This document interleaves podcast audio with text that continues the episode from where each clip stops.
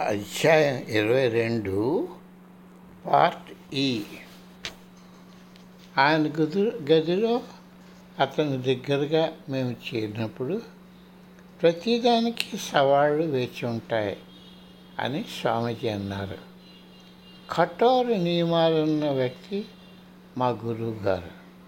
అయినా సరే నేను మీతో ఉన్నంతకన్నా ఆయన వల్ల నా వల్ల మరింత ఓర్పు వహించి ఉండేవారు. అతడు తన జీవితంలో ఎన్నో కష్టాల గుండా వెళ్ళాలని ఆయన గురువుగారు జ్ఞాపకం చేశారు. ఆయనకు అదే అయ్యింది. ఆయన హిమాలయానికి వెళ్ళకముందు ఆయన ఒక హైకోర్టు జడ్జి అదే న్యాయాధిపతి. ఇంగ్లీష్ జడ్జెస్ ఉన్న ఆ కోర్టులో ఆయన ఒక్కరే భారతీయుడు. ఇది భారతదేశానికి స్వాతంత్ర్యం రాకముందు ఎన్నో ఏళ్ళ ముందు జరిగింది. బ్రిటిష్ ప్రభుత్వాన్ని ప్రకటిస్తున్న రహస్య బృందంతో ఆయన తనయునికి సంబంధాలు ఉన్నాయి బ్రిటిష్ సైన్యాధిపతి జనరల్ డయర్ హత్యా ప్రయత్నంలో అతను పట్టుబడ్డాడు. డయర్ ఒక క్రూరుడు. ఆయన భారతీయులను ద్వేషించేవాడు. వారిని అభాస్పాలు చేస్తూ బ్రిటిష్ పరిపాలన కొనసాగడానికి కృషి చేశారు. ఒకసారి ఒక బ్రిటిష్ వనితను ఒక భారతీయుడు పలకరించాడని తన క్రిందనున్న భారతీయులను దండించాడు. భారతీయులు ఎవరైనా ముఖ్య రహదారులను వెళ్ళవలసి వస్తే వాళ్ళు కాళ్ళు చేతులపై పాకురుకుంటూ వెళ్ళాలని జనరల్ డయర్ హుకుం జారీ చేశాడు. ఒక ధైర్యస్తురాలు దాన్ని అంగీకరించలేదు. ఇది నా దేశం.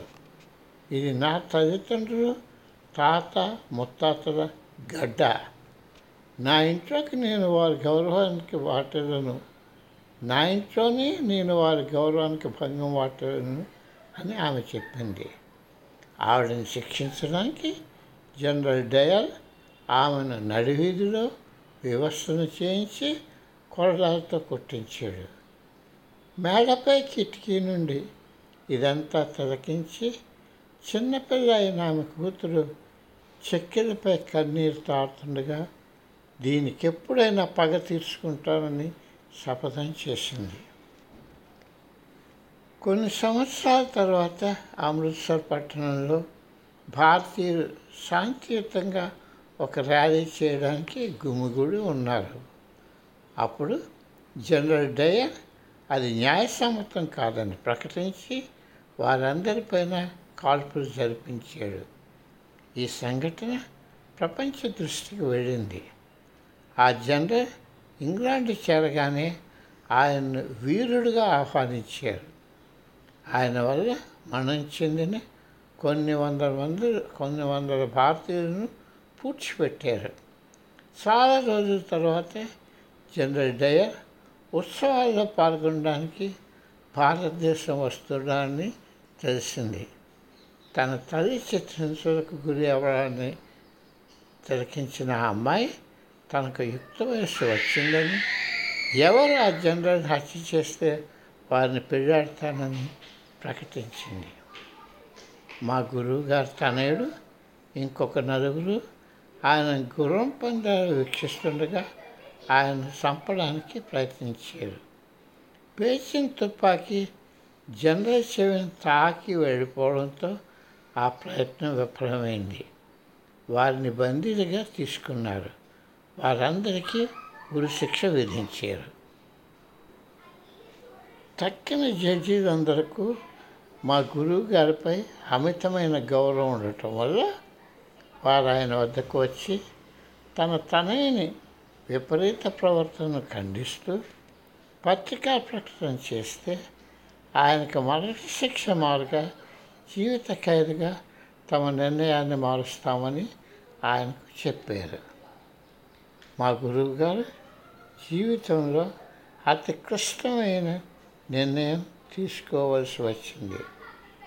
తన తనయుడుకు తను ఏం చేస్తున్నాడో తెలుసునని దాని పర్యవసానం కూడా తెలుసునని అతడి పనికి అతడే బాధ్యుడని ఆయన వారికి చెప్పారు. వాడి తరఫున నేను క్షమాపణ చెప్పలేను.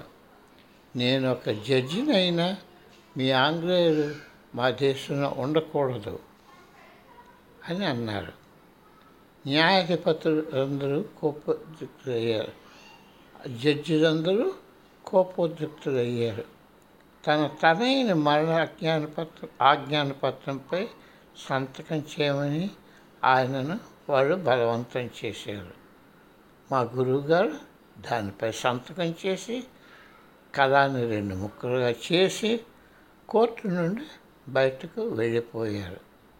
ఆయన అంతర్ధానం అయిపోయారు. ఎంతమంది ఎన్ని చోట్ల వెతికినా ఆయన కానరాలేదు. తన తనైన మరణానికి దుఃఖిస్తూ ఆయన భార్య పిచ్చిదై కొద్ది రోజుల్లోనే చనిపోయింది. తన హిమాలయ నివాసానికి ఆయన వెళ్ళిపోయారు. ఆయన అంతర్ధానం అవడానికి ఆంగ్లేయులు అభిశంప అభిశంసింపబడ్డారు ఈ కథ విని నేను ఎంతో కలత చెందాను. ప్రపంచంలో న్యాయం కోసం తన తనైన ధారపోసిన ఆ పెద్ద మనిషి పట్ల నా హృదయం ద్రవించింది. ఆయన త్యాగం దేశ స్వాతంత్ర్య సమరానికి శక్తినివ్వగా ఆయన ప్రాపంచిక జీవనం వదిలివేయాలన్న నిర్ణయం నాకు ఒక గురుదేవుని ప్రసాదించింది. మా గురువు గారు అన్నీ ఉదాహరణతో బోధించేవారు అని స్వామీజీ కొనసాగించారు. ఒకసారి మేమిద్దరం ముస్సోరి నగర సమీపంలో నడుస్తున్నాము. ఆ కొండదారిలో ఒక నాగుపాము మాకు భయంకరంగా ఎదురైంది. దానిని తప్పించుకుని వెళ్ళడానికి దారి లేదు. నా దృష్టి వెంటనే ఒక రాయిని వెతకడం కోసం మరలింది.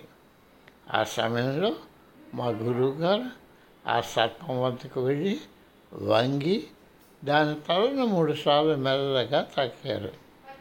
ఆ సర్పం మెల్లగా అక్కడి నుంచి జారుకుంది.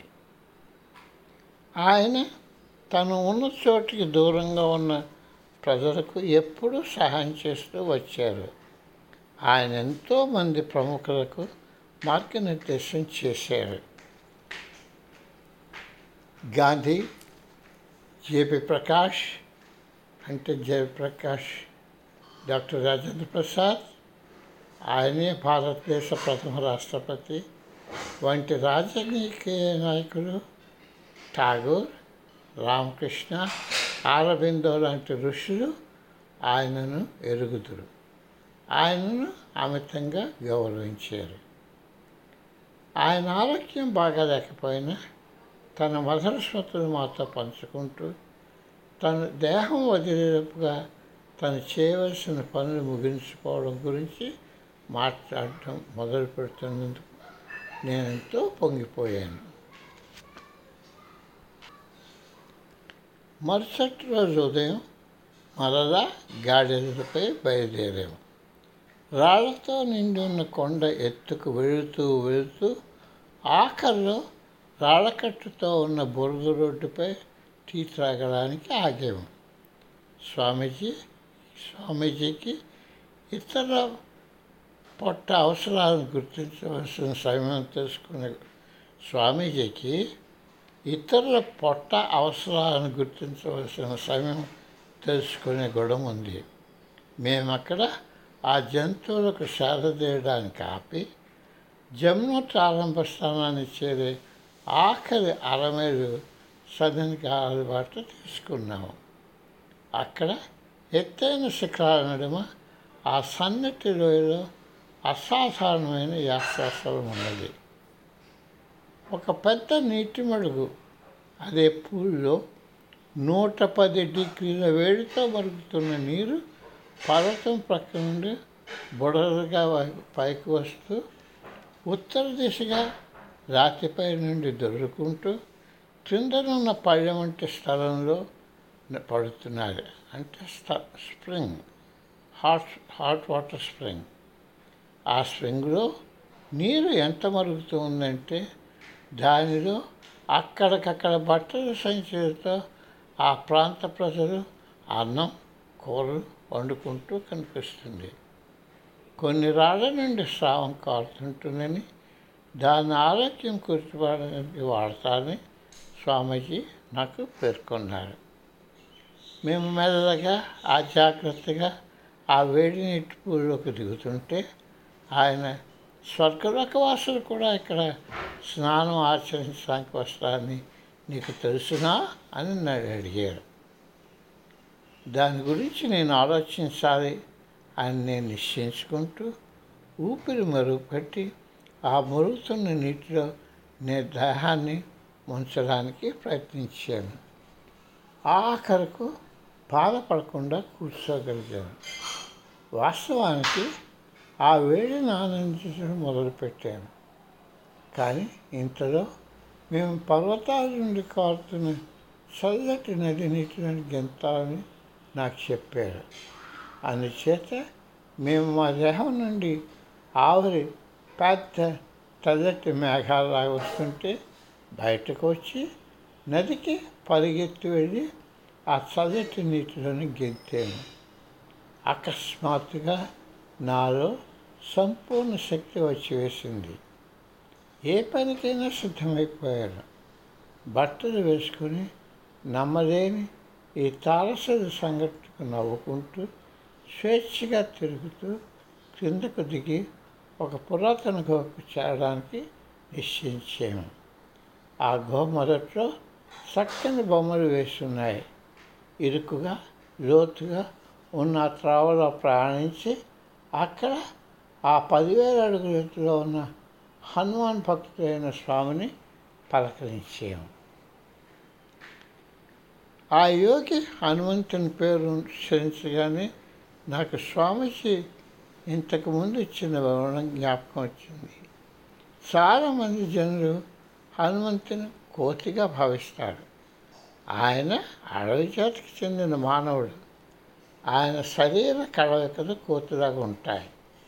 రామునిపై ఉన్న భక్తికి రక్షకుడిగా ఆయన జీవితం కోసం ఆయన అవివాహితుగా ఉండిపోయి ఆయన జీవితం అంతా సభ కొరకు దారపోసాడు ఆయనకు స్త్రీ పురుష సంయోగాల పట్ల ఎటువంటి ఘర్షణ లేకుండా సేవతో తన జీవితాన్ని సార్థం చే సార్థకం చేసుకున్నాడు.